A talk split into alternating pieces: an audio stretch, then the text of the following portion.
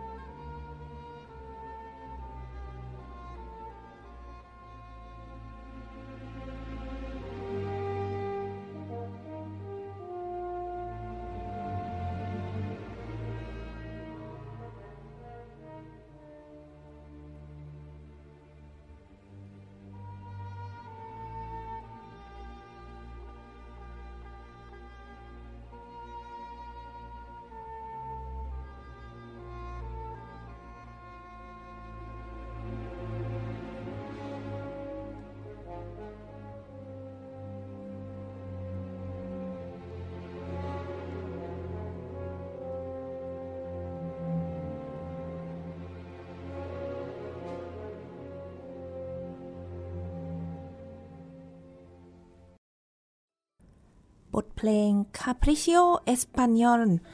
เป็นผลงานหมายเลข 34 นะคะ ของนักประพันธ์ชาวรัสเซีย นิโคลายริมสกี้คอร์ซาคอฟ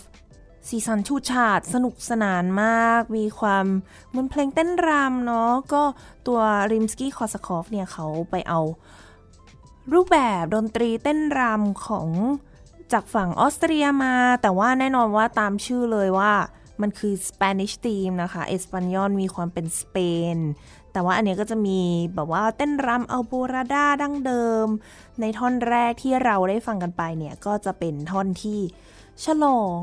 พระอาทิตย์ขึ้นนั่นเองนะคะ เรียกได้ว่าสีสันเอยความสนุกสนานเอยนี่มันจัดเต็มมากเลยนะคะ มีโหเสียงคลาริเนตโซโล่เป็นท่อนที่นักคลาริเนตเนี่ยซ้อมกันแล้วซ้อมกันอีกค่ะ ยากแต่ว่ามันมากแล้วก็จริง ๆ เนี่ยมีหลายช่วงหลายท่อนมาก ถ้าเกิดท่านผู้ฟังมีโอกาสเนี่ยลองไปหาเปิดฟังกันดูได้เลยนะคะ แต่ละท่อนนี้จะแตกต่างกันไป แต่ว่าเจ้าตัวธีมอันนี้ที่ได้ฟังเนี่ยของท่อนที่ 1 ก็จะวนกลับมาเรื่อยๆนะคะ เขาเรียกว่าเป็นช่วงที่พีคที่สุดช่วงหนึ่งของชีวิตริมสกี้คอสคอฟเลยที่เขา สร้างผลงานสำหรับออเคสตราออกมาได้อย่างสุดจริง ๆ ค่ะ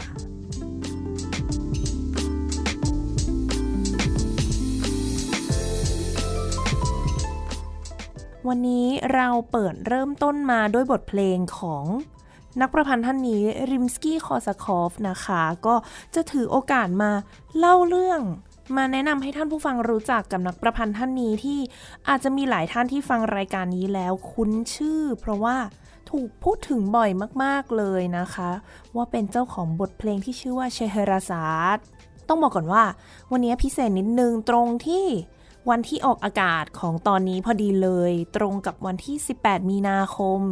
ซึ่ง 18 มีนาคมเนี่ยก็เป็นวันเกิดของท่านริมสกี้คอสคอฟ ในขณะเดียวกันก็เป็นวันเกิดของตัวมุกเองด้วยนะคะก็เกิดวันเดียวกันพอดีเลย มีคนชอบบอกว่าแบบเฮ้ยริมสกี้กลับชาติมาเกิดหรือเปล่า อันนี้คือมุกก็ต้องบอกก่อนว่าไม่ไม่อาจทัดเทียมท่านได้นะคะ แต่ก็ถือว่าเป็นการฉลองวันเกิดให้กับริมสกี้คอสคอฟแล้วก็ตัวมุกเองไปด้วยเลย เพราะฉะนั้นวันนี้เราจะมาทำความรู้จักกับท่านนี้กันนะคะ 18 มีนาคมปี 1844 ท่านริมสกี้คอสคอฟนะคะ ได้ถือกำเนิดขึ้นมาในเมืองทิควิน ก็เป็นเมืองในประเทศรัสเซียที่อยู่ห่างจากเซนต์ปีเตอร์สเบิร์กประมาณสัก 200 กิโลเมตรนะคะชื่อเต็มๆเขาชื่อว่านิโคลายอันเดรเยวิชริมสกี้คอสคอฟค่ะ ก็เป็นตระกูลผู้ดีเก่า ผู้ดีในที่นี้เนี่ยไม่ได้หมายความว่าจะเป็นแบบว่าโอ้โหมหาเศรษฐีอะไรอย่างนี้ ในปัจจุบันในในชีวิตของริมสกี้นะ จริง ๆ คือ ใช้คำว่าเป็นตระกูลผู้ดีที่ตกอับก็ได้ คือต้นสายตระกูลของเขาเนี่ยเป็นแบบว่าจักรวรรดิ Holy Roman เลยนะคะ คือโหมีเชื้อเจ้าอะไร feel นั้น แต่ว่ายากจน คือตอนแรกเนี่ยเขาอะนามสกุลก็แค่คอสคอฟแหละ ก็จะเป็นนิโคลายคอสคอฟแต่ว่าเขาก็มาเพิ่มคำว่าริมสกี้เข้าไป ซึ่ง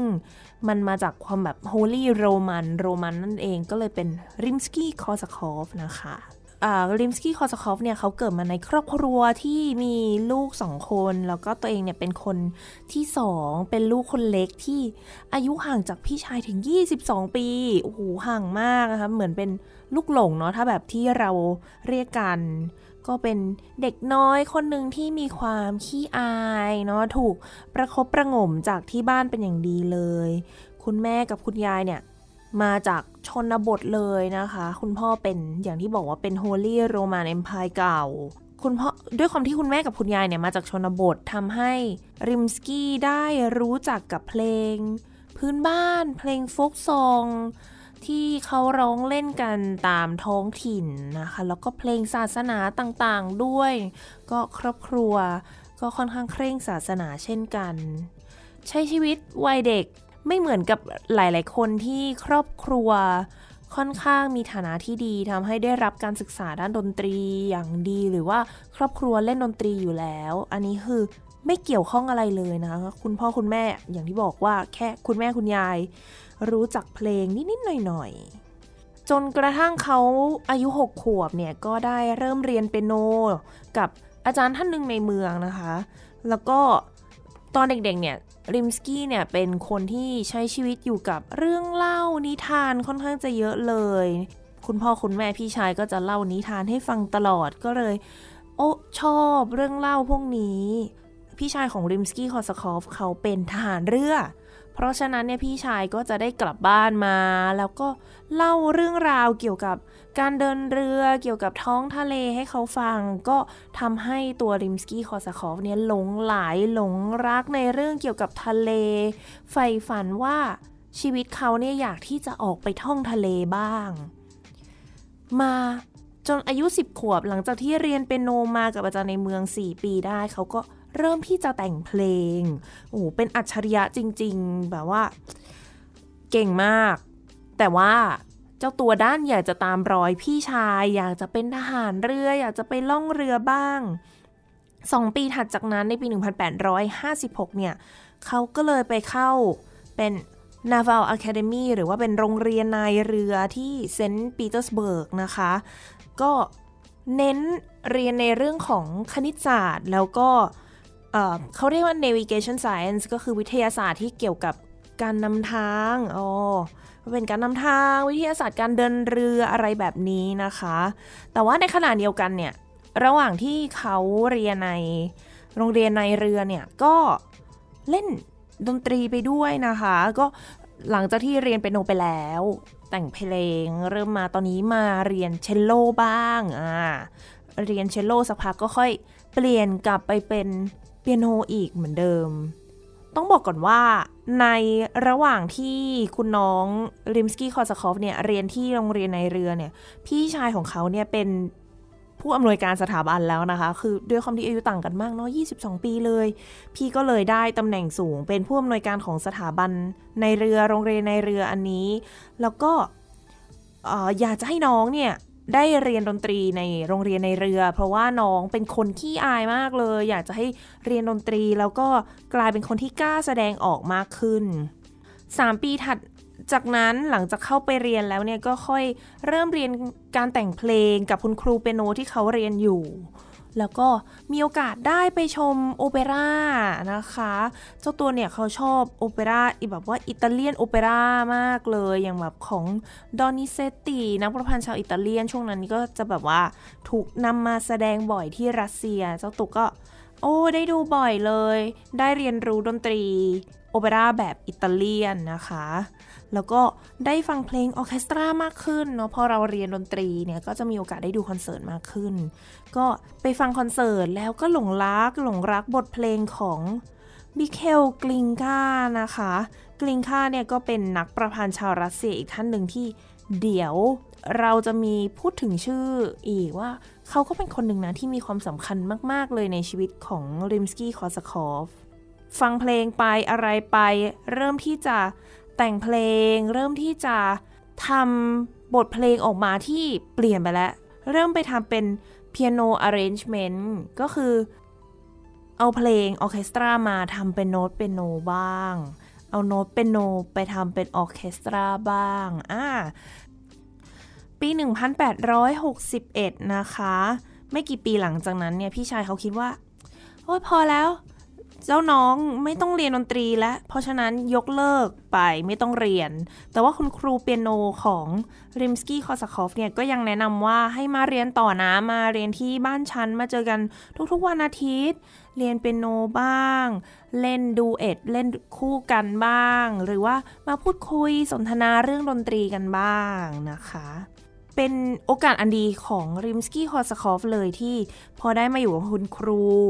ก็เลยได้มาเจอกับนักเรียนคนอื่นๆ ของคุณครูที่เก่งพอๆกันเนาะทำให้ถูกจับขึ้นมาเป็นกลุ่มกลุ่มหนึ่งนะคะ โดยที่ผู้นำของกลุ่มตอนนั้นเนี่ย คือบาลาคิเลฟในอายุที่ 24 ปีอู้บาลาคิเลฟชื่อมาเพิ่มอีกแล้ว เมื่อกี้มีกลิงกาตอนนี้มี บาลาคิเลฟนะคะ ต้องจำชื่อไว้นะท่านผู้ฟังเดี๋ยวจะมีความสำคัญ ปีถัดจากนั้นเนี่ยริมสกี้คอสคอฟก็เรียนจบแล้วก็แน่นอนว่าเขาก็ได้ทำงานในฐานะทหารเรือนะคะ ก็โอ้โหไปขึ้นเรือสักทีตามความใฝ่ฝันเลย เขาก็ไปอยู่บนเรือเนี่ยถึง 3 ปีด้วยกัน แต่ในระหว่างนั้นเนี่ยระหว่างที่เขาอยู่บนเรือเนี่ยก็ ได้เดินทางไปหลายประเทศทำให้เขาเนี่ยมีโอกาสได้แวะท่าเรือที่นู่นที่นี่แล้วก็ไปแวะซื้อโน้ตเพลงอ๋อ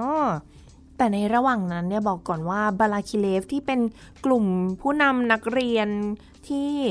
ริมสกี้คอสคอฟอยู่ด้วยเนี่ยเขานี่ถึงขั้นแต่งซิมโฟนีจบแล้วนะ แต่ริมสกี้คอสคอฟเนี่ยก็ยังแบบว่าตะลอนตะลอนไปกับกองเรือของเขา แต่ว่าในระหว่างทางเขาก็ยังแต่งซิมโฟนีตลอดเลย แล้วก็โชคดีมาก ๆ ที่การท่องเรือการท่องไปในมหาสมุทรของเขาเนี่ยทำให้เขาได้ไปหลายที่มาก ๆ เลยนะคะ ไปไปที่อเมริกาก่อนช่วงที่เกิด Civil War พอดีเลย ไปนิวยอร์กไปบัลติมอร์แมริแลนด์วอชิงตันดีซีไปต่อที่ บราซิลนะคะริโอเดจาเนโรไปสเปน ไปฝรั่งเศสก่อนที่จะไปจบที่อังกฤษนั่นเอง พอถึงที่อังกฤษปุ๊บ ก็แบบแต่งเพลงเสร็จพอดีอส่งโน้ตเพลงกลับไป ฝากให้บาลาคิเลฟไปช่วยจัดการต่อให้อ๋อจริงๆ เขาบอกว่าก่อนที่จะกลับเนี่ย ก็มีแวะไปที่นอร์เวย์อีกนิดนึงด้วยเป็นแบบทางผ่าน กลับบ้านนะคะ แวะนอร์เวย์แล้วก็กลับถึงบ้านในปี 1865 ก็เรียกได้ว่าสมดังใจหวังเนาะที่อย่างที่เล่าไปเลยว่าตั้งแต่เล็กแต่น้อยเนี่ยฟังเรื่องราวจากพี่ชายของตัวเองที่เป็นทหารเรือว่าออกไปล่องเรือนะ ไปในทะเลไปในมหาสมุทรเป็นยังไงบ้าง ตัวเองก็เลย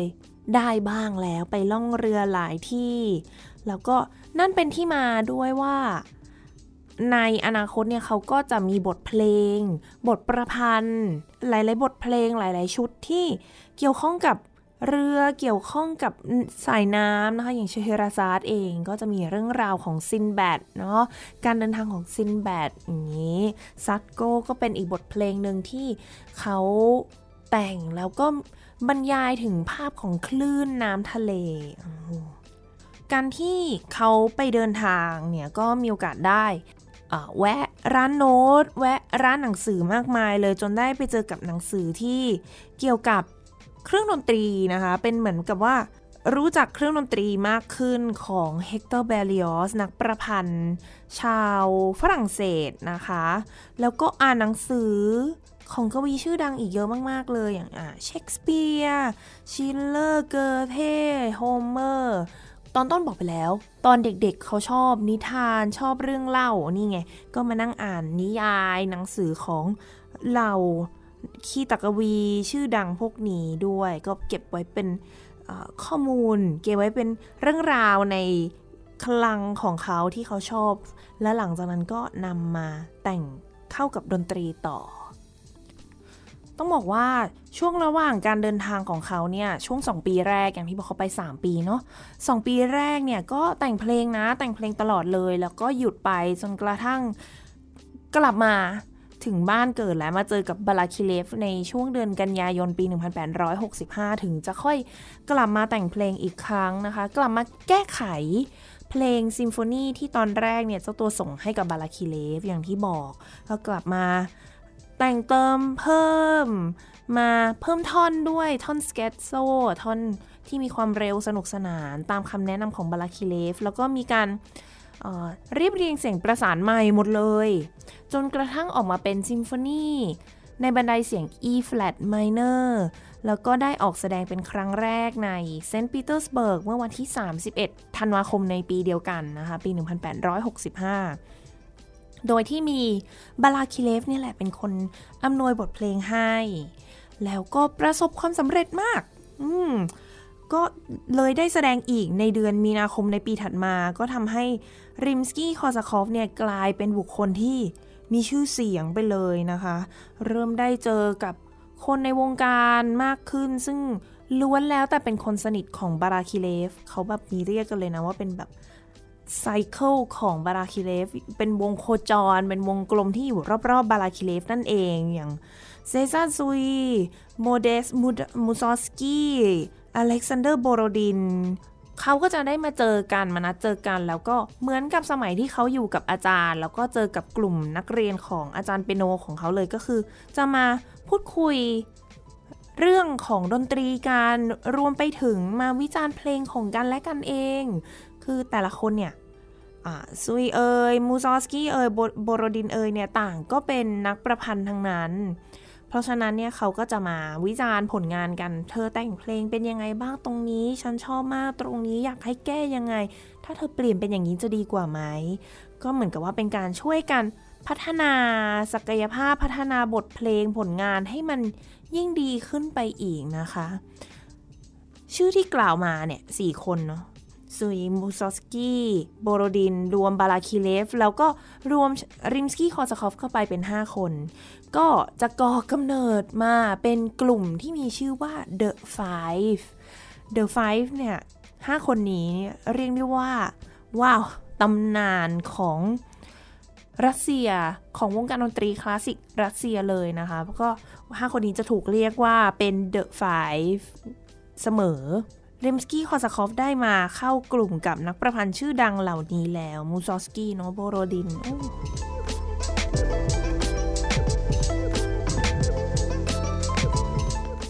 ภายใน 2 ปีถัดมาภายในปี 1867 เนี่ยเขาก็หูยเลยได้แต่งเพลงใหญ่ๆ จบไปอีกหลายเพลงเลย อย่างที่บอกนะซัตโก้ เพลงที่เกี่ยวกับเเรื่องราวในทะเลด้วย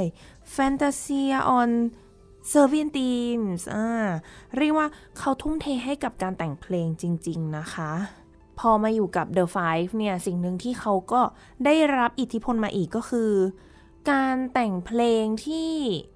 พยายามที่จะใส่ความเป็นรัสเซียเข้าไป คือมีเอกลักษณ์มีอัตลักษณ์แบบรัสเซียแท้ๆจริง ๆ เลย ก็คือพยายามที่จะเป็นอิสระจาก อิทธิพลของดนตรีของชาติตะวันตกอีกทีหนึ่งเนาะเวลาใครพูด classical music ดนตรีคลาสสิกเนี่ยก็จะบอกว่ามันเป็นดนตรีตะวันตก แต่ว่า The Five เนี่ยอยากจะให้มันเปลี่ยนแหละไม่เอา อยากจะให้มันมีความเป็นรัสเซีย จนกระทั่งในปี 1869 อะสองปีหลังจากนั้นไปอีกเลยเนี่ย ก็หลังจากที่อยู่กับ The Five มา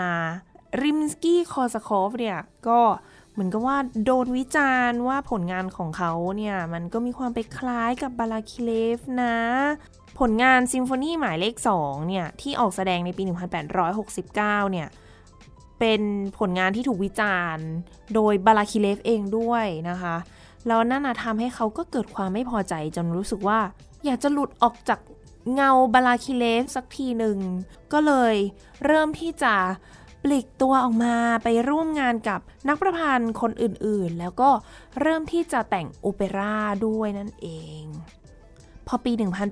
1871 ริมสกี้คอซาคอฟตอนนั้นก็อายุเอ่อ27 ปีเนาะ27 เท่านั้นเองค่ะ แต่ว่าได้มาเป็นอาจารย์สอนแต่งเพลงอยู่ที่เซนต์ปีเตอร์สเบิร์ก Conservatory นะคะ โรงเรียนดนตรี วิทยาลัยดนตรีที่เซนต์ปีเตอร์สเบิร์ก แปลกไหมคะ ท่านผู้ฟังลองคิดดูดีๆว่ามุกอะไม่เคยเล่าเลยยังไม่เคยพูดเลยว่าเขาเนี่ยมีโอกาสได้เรียนดนตรีอย่างจริง ๆ จังๆ แต่ว่าจริง ๆ แล้วเนี่ยอาชีพหลักของเขาเนี่ยคือเป็นทหารเรือ แต่งเพลงบ้าง แต่งซิมโฟนีแต่งอะไร แต่ก็ยังเป็นทหารเรืออยู่อ้าวแล้วมาเป็นอาจารย์สอนที่เซนต์ปีเตอร์สเบิร์ก Conservatory เนี่ยมาสอน วิชาเกี่ยวกับการแต่งเพลงเอ่ยอะไรเอ่ยเนี่ย แน่นอนค่ะว่าไม่ได้ค่ะ เข้ามาสอนแบบงูงูปลาปลาเนี่ยไม่ได้นะ เพราะว่าตอนที่เขาแต่งเพลงเนี่ยเขาแต่งจากสัญชาตญาณเนาะรู้สึกชอบแบบไหนอย่างไร ใช้ประสบการณ์ที่อาจจะไปเก็บเกี่ยวมาจากท่านอื่นๆ แต่ว่าไม่ได้เรียนรู้อย่างถูกต้องจริง ๆ มาสอนก็ยังคงใส่ชุดทหารเรือไปสอนอยู่ด้วยซ้ำ ต้องเรียกว่าเป็นงานตัดสินใจที่พลาดได้ไหมนะ ก็อาจจะไม่ใช่สิ่งที่ถูกต้องที่ดีพอ เพราะว่าไม่มีความรู้อะไรเลย ไม่รู้ทฤษฎีไม่รู้แม้แต่กระทั่งชื่อคอร์ด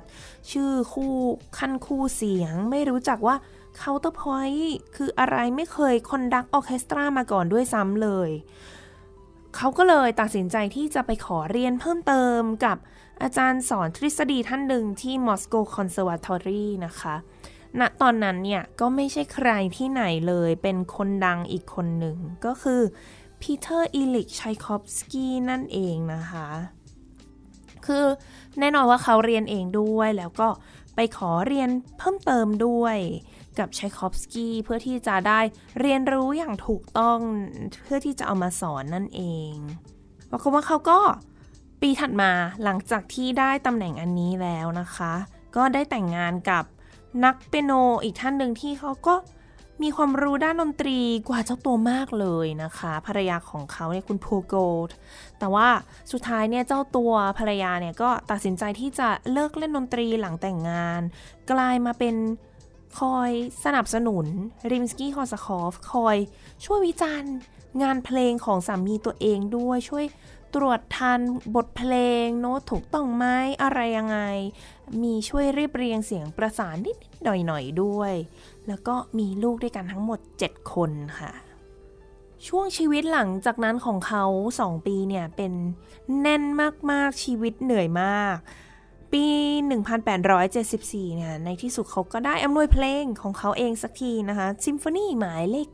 3 1 2 เรียบร้อยแล้วอะมา ซิมโฟนีหมายเลข 3 แล้วก็ได้ไปเป็นผู้อำนวยการไปเป็น director ของ Free Music School ที่ในเมืองเซนต์ปีเตอร์สเบิร์ก เรียนจบสักทีนะคะ เรียนจบกับปีเตอร์อิลิชไชคอฟสกี้นะคะ แล้วก็ทำให้เขาเนี่ยตัดสินใจที่จะเอางานที่เขียนในปีก่อนหน้านั้นทั้งหมดเลยคือก่อน 1874 ทั้งหมดเนี่ยมา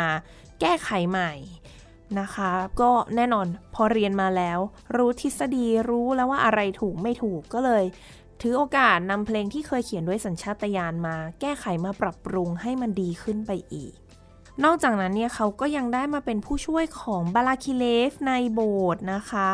นั่นเป็นที่ที่ทำให้เขาได้เริ่มเรียนรู้เพลงศาสนาโดยเฉพาะเพลงของนิกายออร์โธดอกซ์นะคะนิกายออร์โธดอกซ์ก็จะเป็นนิกาย คริสศาสนาคริสต์นิกายหนึ่งที่แพร่หลายมากๆในรัสเซีย เขาก็เลยได้มาสอนดนตรีในโบสถ์เพิ่มได้มาเขียนตำราเกี่ยวกับเสียงประสานด้วย งานเยอะแล้ว แต่เขาเองก็ยังคงแต่งเพลงที่ เยอะมากและหลากหลายมาก ๆ เลยนะคะ ทุกรูปแบบจริง ๆ มีทั้งซิมโฟนีนะ มีบทเพลงสำหรับคอรัสนะคะ ร้องประสานเสียง มีดนตรีแชมเบอร์ คือดนตรีสำหรับวงเล็ก แล้วก็มีฟิลมีโซนาตาเพลงบรรเลงเดี่ยว ที่สำคัญเลยเนี่ย เพลงของเขาเนี่ย มีความเป็นรัสเซียในบทเพลงสูงมาก ๆ เนาะอย่างที่เราได้พูดถึงกันไปว่า ได้เข้าไปอยู่ในกลุ่ม The Five แล้วก็เป็นช่วงที่ลัทธิชาตินิยมกำลังมาโห nationalism นะคะ ก็อยากจะนำเสนอความเป็นรัสเซียแบบสุดๆ อยากจะหลุดพ้นจากความเป็นดนตรีตะวันตก ในที่สุดเขาก็เลยแต่งโอเปร่าเรื่องที่ 3 แล้วนะคะ ชื่อว่า May Night เรื่อง May Night เนี่ยก็จะมีเรื่องราวที่เกี่ยวกับรัสเซียเลย เรื่องอยู่ในรัสเซียดนตรีแบบรัสเซีย สุดๆนะคะ แล้วก็โอ้หลังจากนั้นสโนเบเดนเรื่องต่อมาก็ยังเป็นรัสเซียอยู่ ช่วงหลายปีหลังจากนั้นเนี่ยก็โหแต่งเพลงโดยตลอดเลยนะคะ งานเยอะมากๆ จนปี 1883 1883 กระโดดข้ามมาแล้ว เขาก็ได้ไปเป็น conductor ของที่โบสถ์ที่ก่อนหน้านี้ทำงานเป็นผู้ช่วยบาลาคิเรฟอยู่ตอนนี้ก็มาเป็น conductor แบบเต็มตัวขึ้นนะคะ แล้วก็เเห็นโอ้อยู่ยาวไปจนถึงปี 1894 เลย 3 ปีให้หลังได้มาเป็น conductor ในวงใหญ่นะคะ เป็น conductor หลักเลยของวง Russian Symphony มูมี่แอบพูดไปเมื่อตอนก่อนหน้านี้ว่าเขาอะก็มาเริ่มที่จะเรียบเรียงเสียงประสานใหม่ เพลงเนี่ยสำหรับเปียโนมาเป็นออเคสตราบ้างออเคสตราไปเป็นเปียโนบ้าง นี่เลยค่ะ สิ่งที่ริมสกี้คอร์ซาคอฟมีชื่อเสียงมากๆ ก็คือการแก้ไขดัดแปลง การเรียบเรียงนะคะ โน้ตใหม่ทำเพลงของชาวบ้านใหม่นั่นเอง ก็หลายเพลงเลย อย่างเพลงของโบโรดินเนี่ย เพลง Prince Igor เพลงชื่อดังเพลงหนึ่งก็ถูกริมสกี้คอร์ซาคอฟเนี่ย เอามาดัดแปลงใหม่ เพลง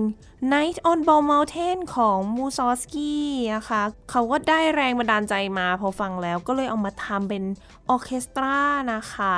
ซึ่งก็ได้ premiere ได้ออกแสดงครั้งแรกเนี่ยในปี 1886 โดยวง Russian Symphony ที่เขา conduct เอง แล้วก็ประสบความสำเร็จมากโอ้ยโด่งดังเลยว่าเป็นผู้ที่นำบทเพลงของนักประพันธ์ชื่อดังมาดัดแปลงใหม่ได้อย่าง perfect ยอดเยี่ยม ในปี 1887 เนี่ยไชคอฟสกี้เดินทางมาที่เซนต์ปีเตอร์สเบิร์ก ก็ได้ฟังบทเพลงซิมโฟนีหมายเลขหนึ่งกับ 3 ของริมสกี้คอร์ซาคอฟด้วย แล้วก็คือรู้จักอยู่แล้วอะแต่ว่าพอได้มาฟังเพลงได้มาเห็นริมสกี้คอร์ซาคอฟมาอำนวยเพลงเอง ได้มาสนิทกันมากขึ้นไชคอฟสกี้ที่เริ่มโด่งดังเนี่ย ก็ทำให้ เพื่อนรอบข้างของริมสกี้คอร์ซาคอฟเนี่ย ก็หูยประทับใจมาก feel feel เหมือนแบบว่า เฮ้ย ถ้าเกิดว่าเธอมีเพื่อนเป็นดารา เธอก็อาจจะรู้สึกว่าแบบ เพื่อนของเพื่อนของฉันอีกทีนึงอะแบบเฮ้ย เพื่อนเธอแบบเป็นดาราแล้วว่าดังมากเลยอะชอบมาก เราก็รู้สึกว่าแบบอิจฉาเพื่อนอะเออริมสกี้คอร์ซาคอฟก็อิจฉา เหมือนกันว่าเพื่อนๆฉันเนี่ยหูไป FC ชัยคอฟสกี้กันหมดเลย แล้วทำไมไม่ชอบฉันบ้างนะคะ ก็แหมอุตส่าห์แต่งเพลงมา เหมือนจะดังเหมือนจะดีแล้วมาเจอชัยคอฟสกี้เข้าไปสู้ไม่ได้แฮะ แต่นั้นก็เป็นแรงผลักนะคะ เป็นแรงผลักที่ทำให้ช่วงสองปีถัดมาจากหลังจากนั้นเนี่ยเขาแต่งบทเพลงที่น่าจะเรียกได้ว่า โด่งดังที่สุดในชีวิตเขา เป็นที่รู้จักมากที่สุดถูกนำออกแสดงบ่อยที่สุดมาจนถึงปัจจุบันเลยนะคะ ก็ Capriccio Español เนาะที่เราได้ฟังไปเมื่อตอนต้นรายการ บทเพลง Russian Easter Festival Overture อันนี้ก็ถูกแสดงบ่อยเหมือนกันเป็น overture ไม่กี่เพลงที่คนอาจจะเคยได้ยินกัน แล้วก็แน่นอนที่โด่งดังที่สุดเลยก็คือ เชฮราซาร์ดนะคะ Symphonic Suite อย่าง Royal Bangkok Symphony Orchestra เองก็เพิ่งจะแสดงไปเมื่อต้นปีนะคะ 2023 ที่ผ่านมานี้เอง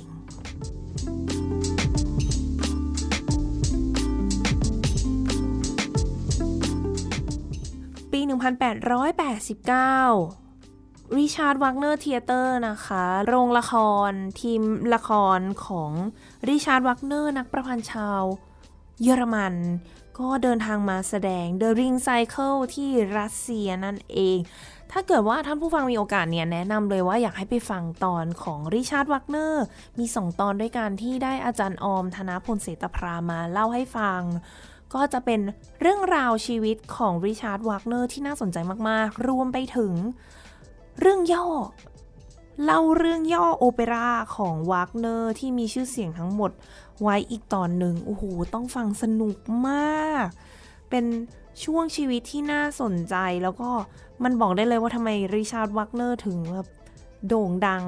มากขนาดนี้แอบ spoil นิดนึงว่านักประพันธ์ท่านนี้เนี่ยมีความแบบว่าmultiverse มาก ๆ นะคะ เรื่องราวของเขาคือ โอ้โหพหุจักรวาลที่แท้ทรู ความน่าสนใจคือวากเนอร์เนี่ย เพลงเขาโด่งดังมากเลยเนาะในในยุโรปในเยอรมันเอยในอะไรเอยในโซนนั้น แต่ว่าก็อย่างที่ทราบกันว่า The Five เขาไม่ไม่เอาอะดนตรีตะวันตก ฉันจะดนตรีรัสเซียอย่างเดียว เพราะฉะนั้น The Five ก็เลยไม่สนใจ ยกเว้นริมสกี้คอสคอฟคนเดียวที่พอได้มาฟัง The Ring Cycle แบบสดๆ แล้วเนี่ยเขาก็ประทับใจในการเขียนออเคสตราของวากเนอร์มากๆ หลังจากนั้นเนี่ยเขาก็เลยโอ้มีไฟที่จะมาแต่งโอเปร่าเองอีกหลายเรื่องมากๆ แม้ว่าจะงานยุ่งสุดๆเลย แต่ว่าก็ยังแต่งเพลง ในขณะเดียวกันก็ยังคงสอนที่เซนต์ปีเตอร์สเบิร์ก Conservatory อยู่ด้วย ปีถัดจากนั้นเนี่ยมาเริ่มมีปัญหาสุขภาพนะคะ ปัญหาครอบครัวอีกอะคุณแม่ก็เสีย ลูกคนเล็กก็เสีย ลูกอีกคนก็ป่วยหนัก ก็ทำให้เขาเนี่ยตัดสินใจที่จะลาออกจาก Russian Symphony นะคะ Russian Symphony Concert วงของเขาที่เขาเป็น Chief Conductor เป็น conductor หลักอยู่ แล้วก็ออกจากงานโบสถ์เช่นกัน แล้วเจ้าตัวเองก็ไม่เอาละ จะเลิกแต่งเพลงละ ไม่อยากแต่ง ชีวิตมันหนักหนาสาหัสเหลือเกิน แต่ว่าช่วงปี 1893 เป็นต้นมาถึงปี 1908 เนี่ย ก็เออมีอะไรเกิดขึ้นเยอะเลยนะคะ ที่ทำให้เขาก็โอ้กลับมาแต่งเพลงก็ได้เนาะมีงานแต่งเพลงคริสต์มาสอีฟเข้ามา แล้วก็ได้รับเเสียงตอบรับที่ดีประสบความสำเร็จเขาก็เลยช่วงเนี่ย อย่างที่บอกว่า 5 ปี เออ15 ปีหลังจากนั้นเนี่ยเขาก็เลยจะแต่งเพลงสำหรับโอเปร่าค่อนข้างเยอะ จะไม่ค่อยได้แต่งบทเพลงซิมโฟนีแล้วนะคะ จะเป็นโอเปร่าถึง 11 เรื่องด้วยกัน ช่วงหนึ่งที่สำคัญมาก ๆ เลยในรัสเซียคือปี 1905 ที่เกิดปฏิวัตินะคะ ปฏิวัติที่รัสเซียในปีนั้น ในวิทยาลัยดนตรีใน conservatory เองเนี่ย ก็มีเด็กๆนักศึกษาออกมา ประท้วงกัน แล้วก็ริมสกี้คอซาคอฟเนี่ยเขารู้สึกว่าเขาต้องการที่จะปกป้องสิทธิ์ของนักเรียนเขาว่า นักเรียนเองก็มีมีสิทธิ์ที่จะประท้วงได้อะเขาสามารถที่จะออกเสียงพูดออกมาได้ว่าเขาต้องการไม่ต้องการอะไรเนาะเขาต้องการประชาธิปไตยแบบไหนยังไง เพราะฉะนั้นเด็กๆมาประท้วงตำรวจเนี่ยจะมาปิดมหาวิทยาลัยริมสกี้คอซาคอฟก็ไม่ยอม แม้ว่าผู้อำนวยการของ โรงเรียนเนี่ยจะเห็นด้วยกับตำรวจก็ตาม ก็ริมสกี้คอซาคอฟเขาก็เลยแบบว่ามีจดหมายออกมาลงชื่อ จดหมายให้เนี่ยอาจารย์ให้ผู้อำนวยการคนนี้ลาออกไปซะทำไมคุณมาปิดกั้นนักศึกษาของเรา กลายเป็นว่าสุดท้ายเนี่ยตัวริมสกี้คอซาคอฟเนี่ยโดนเด้งออกเองค่ะ กรรม เด็กเองก็โดนไล่ออกไปอีกเป็นร้อยคนเลยนะคะ ที่ไปประท้วง ริมสกี้คอสคอฟไม่ย่อท้อค่ะ เด็กๆ โดนไล่ออก เขาโดนไล่ออก งั้นครูกลับมาสอนที่บ้านก็ได้ค่ะ เด็กๆมาเลยค่ะ มาเรียนที่บ้าน ฉันยินดีที่จะสอน แม้ว่าผลงานของเขาเองช่วงนั้นเนี่ยก็ถูกแบนด้วยนะคะ ไม่ให้แสดง นั่นทำให้คนทั่วไปเนี่ยเกิดความไม่พอใจมาก ๆ เลย คุณมีสิทธิ์อะไรที่จะมาสั่งห้ามแสดงบทเพลงของนักประพันธ์ที่พวกเรารักท่านนี้ รวมถึงอาจารย์หลาย ๆ คนในมหาวิทยาลัยเองก็ลาออกค่ะ เพื่อแสดงออกว่าเขาไม่เห็นด้วยประท้วงโรงเรียนอีกทีหนึ่งนักเรียนกว่า 300 คนเองก็เดินออกจากมหาวิทยาลัยเลยเออเป็นช่วงที่หูพีคมาก ๆ นะคะ เรื่องการเมือง จนกระทั่งในเดือนธันวาคมในปีเดียวกันนั้นน่ะกลาซูนอฟเนาะนักประพันธ์อีกท่านหนึ่งที่มีชื่อเสียงมาก ๆ เนี่ยก็กลับมา ตอนนั้นจริงๆ เขาก็เป็นหนึ่งในคนที่อยู่ในมหาวิทยาลัยนี้ แต่เขาก็ได้กลับมาเป็นผู้อำนวยการทำให้กลาซูนอฟเนี่ยก็ดึงตัวริมสกี้คอสคอฟกลับมาใหม่มาเป็นทีนี้ตำแหน่งแบบเลื่อนด้วยนะคะ เป็น head of department ก็คือเป็นเหมือนกับหัวหน้าของฝ่ายวิชาการแต่งเพลงเอางี้แล้วกันเนาะก่อนหน้านี้เขาสอนการแต่งเพลงแล้วอะได้มาเป็นหัวหน้าเลยนะคะ จน ธรรมะย่อมชนะเอาธรรมเขาว่างานนะคะ ประชาธิปไตยชนะกลับมาเป็นอาจารย์ต่อยาวไปเลยนะคะ ตั้งแต่ปี 1907 เนี่ยเขาก็เดินทางไปปารีสนะคะ ก็ได้ไปคอนดักเป็นไปอำนวยเพลงคอนเสิร์ตเพลงของตัวเองทำให้เป็นจุดที่เกิดและได้เกิดในยุโรปอย่างแท้จริง แล้วก็มีโอกาสได้ไปฟังเพลงคลาสสิกของนักประพันธ์หลาย ๆ ท่านอย่างเดบุซี่อ่าวากเนอร์ก็เขาว่านะว่าเป็นช่วงชีวิตที่ริมสกี้คอสคอฟมีความสุขมาก ก็ได้อยู่กับเสียงดนตรี แบบที่ตัวเองชอบได้เรียนรู้บทเพลงใหม่ ๆ ได้มีชื่อเสียง ได้นำบทเพลงของตัวเองไปออกแสดง ได้รับการยอมรับจากคนในชาติตะวันตกในยุโรปจริง ๆ ตรงนั้น แต่ว่าช่วงสิ้นปีความสุขจากไปเร็วเหลือเกินนะคะ อาการป่วยที่เขามีมาตั้งแต่ช่วงปี 1890 อะไรอย่างนั้นเนี่ย ก็เริ่มจะสุดลง มีอาการแน่นที่หน้าอก อาการเนี่ยมาค่อยๆหนักขึ้นเลยก็คือหลังจากช่วงที่ปฏิวัติปี 1905 แล้วก็มาสุดสุดๆในปี 1907 นะคะ จนถึงจุดที่เขาทำงานไม่ไหวแล้ว ไม่ไหวจริง ๆ คือเขาบอกว่ามันเป็นอาการแน่นหน้าอก แล้วก็มีอาการที่คล้ายๆกับว่า กลัวผู้คนอะไรอย่างนี้ วิตกกังวลเครียดทำให้การคอนดักเอยการแต่งเพลงเอยเนี่ยเป็นเรื่องยากสำหรับเขา จนในที่สุดปีถัดมาเดือนมิถุนายนวันที่ 21 เนี่ยเขาก็เสียชีวิตลงที่เซนต์ปีเตอร์สเบิร์กนะคะ แล้วก็ศพของริมสกี้คอสคอฟเนี่ยก็ถูกฝังอยู่ข้างๆกับ นักประพันธ์ชื่อดังอย่างมูซอร์กสกี้โบโรดินแล้วก็กลิงค่าก็เนี่ย ทุกคนที่พูดมาก่อนหน้านี้เลย ถ้าสมมติว่าใครมีโอกาสได้ไปที่เซนต์ปีเตอร์สเบิร์กไปที่หลุมศพเนี่ย ก็จะได้เจอกับเหล่านักประพันธ์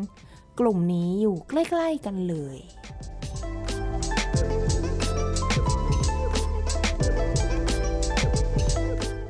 เรื่องราวชีวิตของริมสกี้คอสคอฟเนี่ยอาจจะไม่ได้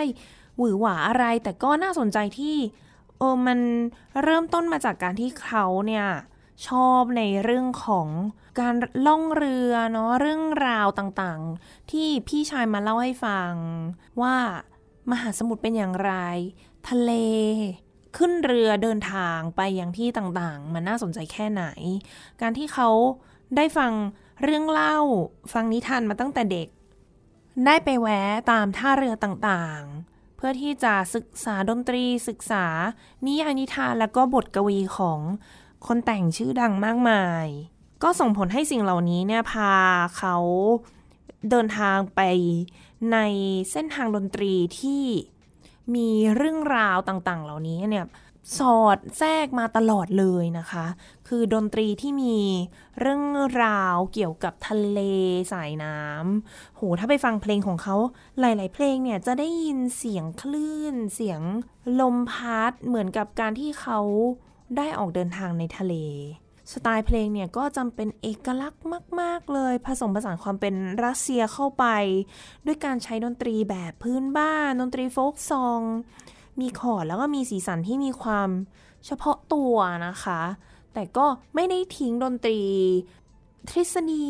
ความถูกต้องกฎต่างๆ แบบตะวันตกที่ในตอนหลังเขาก็ไปเรียนมาจากไชคอฟสกี้นักประพันธ์ชื่อดังท่านหนึ่งของรัสเซียเช่นกัน จริงๆที่น่าสนใจเนี่ยคืออย่าง The Five เนี่ยมีช่วงที่เขาได้ใช้ชีวิตอยู่ด้วยกันเลยนะคะ กับริมสกี้คอสคอฟนั่นทำให้ เขาเนี่ยได้แต่งเพลงด้วยกัน ได้มีโอกาสวิจารณ์บทเพลง แก้ไขบทเพลง เคยไปอ่านเจอมาเขาบอกว่าอยู่บ้านเดียวกันนะ แล้วก็จัดสรรเวลาเลยว่าเช้าเนี่ยเธอใช้เป็นโน ฉันจะนั่งแก้ไขเพลง บ่ายมา เธอใช้เป็นโน เป็นฉันใช้เป็นโนบ้าง เธอก็ไปแก้ไขบทเพลง ตอนช่วงค่ำเราก็มานั่งจับเข่าคุยกัน เพลงเป็นยังไงบ้าง มาแบ่งไอเดียการวิจารณ์ผลงานของกันและกัน นั่นเป็นจุดที่ทำให้ผลงานของ The Five แต่ละคนเนี่ยมีการพัฒนาที่สูงมากๆ หูเรื่องของการวิจารณ์เนี่ย จริงๆแล้วมันไม่ใช่การ ดุด่าว่ากล่าวการติเตียนกันอย่างเดียว แต่ว่ามันช่วยในเรื่องของการพัฒนาจริง ๆ เพราะฉะนั้นการวิจารณ์สำคัญมาก ๆ เลยริมสกี้คอสคอฟเนี่ยเป็นแรงบันดาลใจให้กับนักประพันธ์ในยุคหลังๆ เยอะมากๆ เลยไม่ใช่แค่ในรัสเซียนะคะ อย่างราเวลอย่างนี้เดบิวซี่ พอลดูคาสอย่างนี้ออตโตรีโนเรสปิกีคือนักประพันธ์ที่มีชื่อเสียงบนโลกใบนี้หลายคนมาก ก็ได้ฟังได้มีโอกาสศึกษาของบทเพลงของริมสกี้คอสคอฟ แถมเขายังสร้างลูกศิษย์ดัง ๆ ไว้เยอะมากเลยนะคะ อย่างอเล็กซานเดอร์กลาซูนอฟนี้ที่ตอนหลังมาเป็นผู้อำนวยการของวิทยาลัยเซอร์เกโปรโคฟีฟโอ้มีพูดถึงไปแล้วอีกอร์สตราวินสกี้ โอ้โห ชื่อเนี่ยโด่งดังทั้งนั้น แล้วก็แอบบอกว่าอย่างโปรโคฟีฟหรือสตราวินสกี้เนี่ย ท่านผู้ฟังหาฟังเรื่องราวของเขาได้ ในรายการเรามีพูดถึงไปแล้วนี่อุ้ยอีกหลายคนเลยนะ ราเวลเอยเดบูซี่เอยหรือว่าอะชัยคอฟสกี้ฟรานซ์ลิสคนเหล่านี้เองก็มีริมสกี้คอสคอฟเป็นแรงบันดาลใจเป็นไอดอลเช่นกัน วันนี้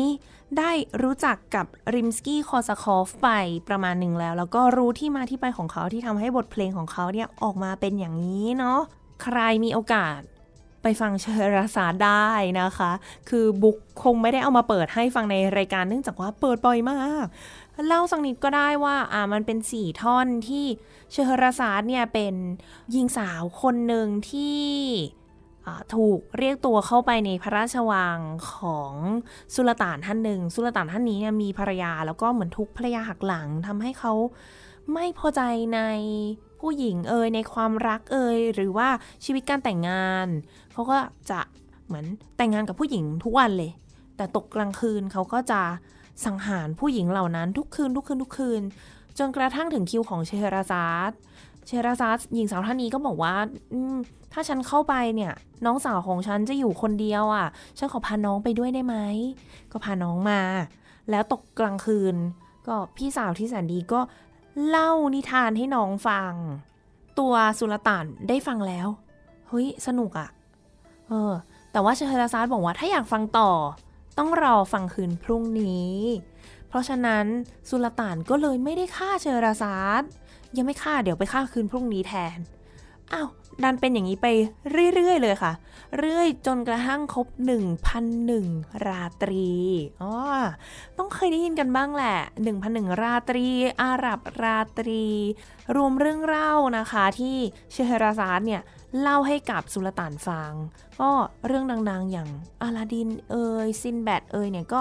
มาจากนิทาน 1,001 ราตรีเป็นหนึ่งในนั้น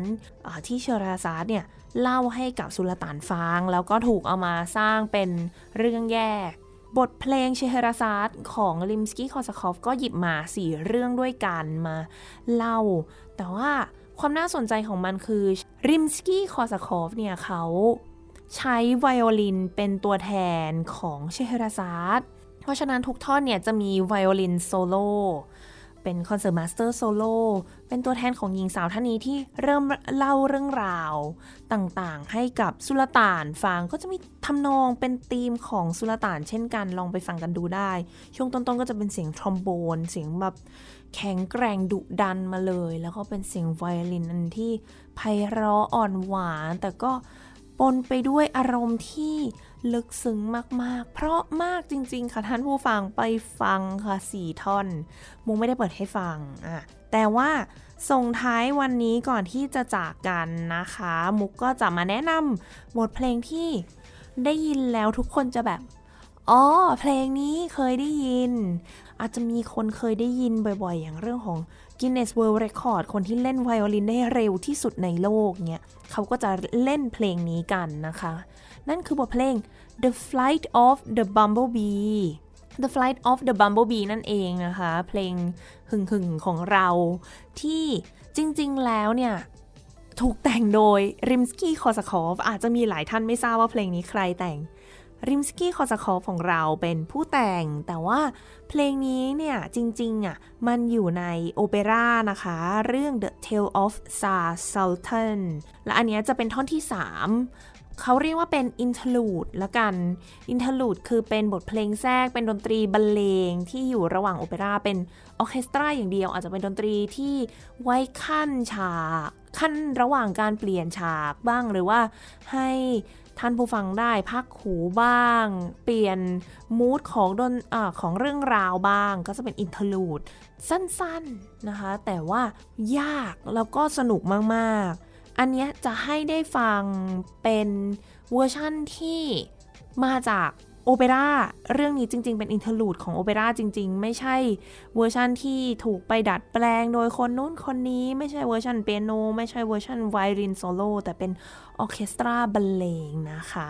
เป็นการฉลองวันเกิดให้กับริมสกี้คอสคอฟแล้วก็ตัวมุกเองด้วยนะคะ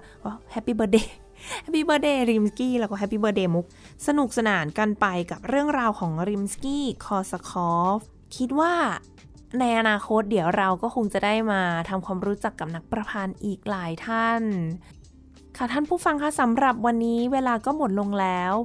ดิฉันมุกนัฐถาควรขจรขอลาไปก่อน สวัสดีค่ะ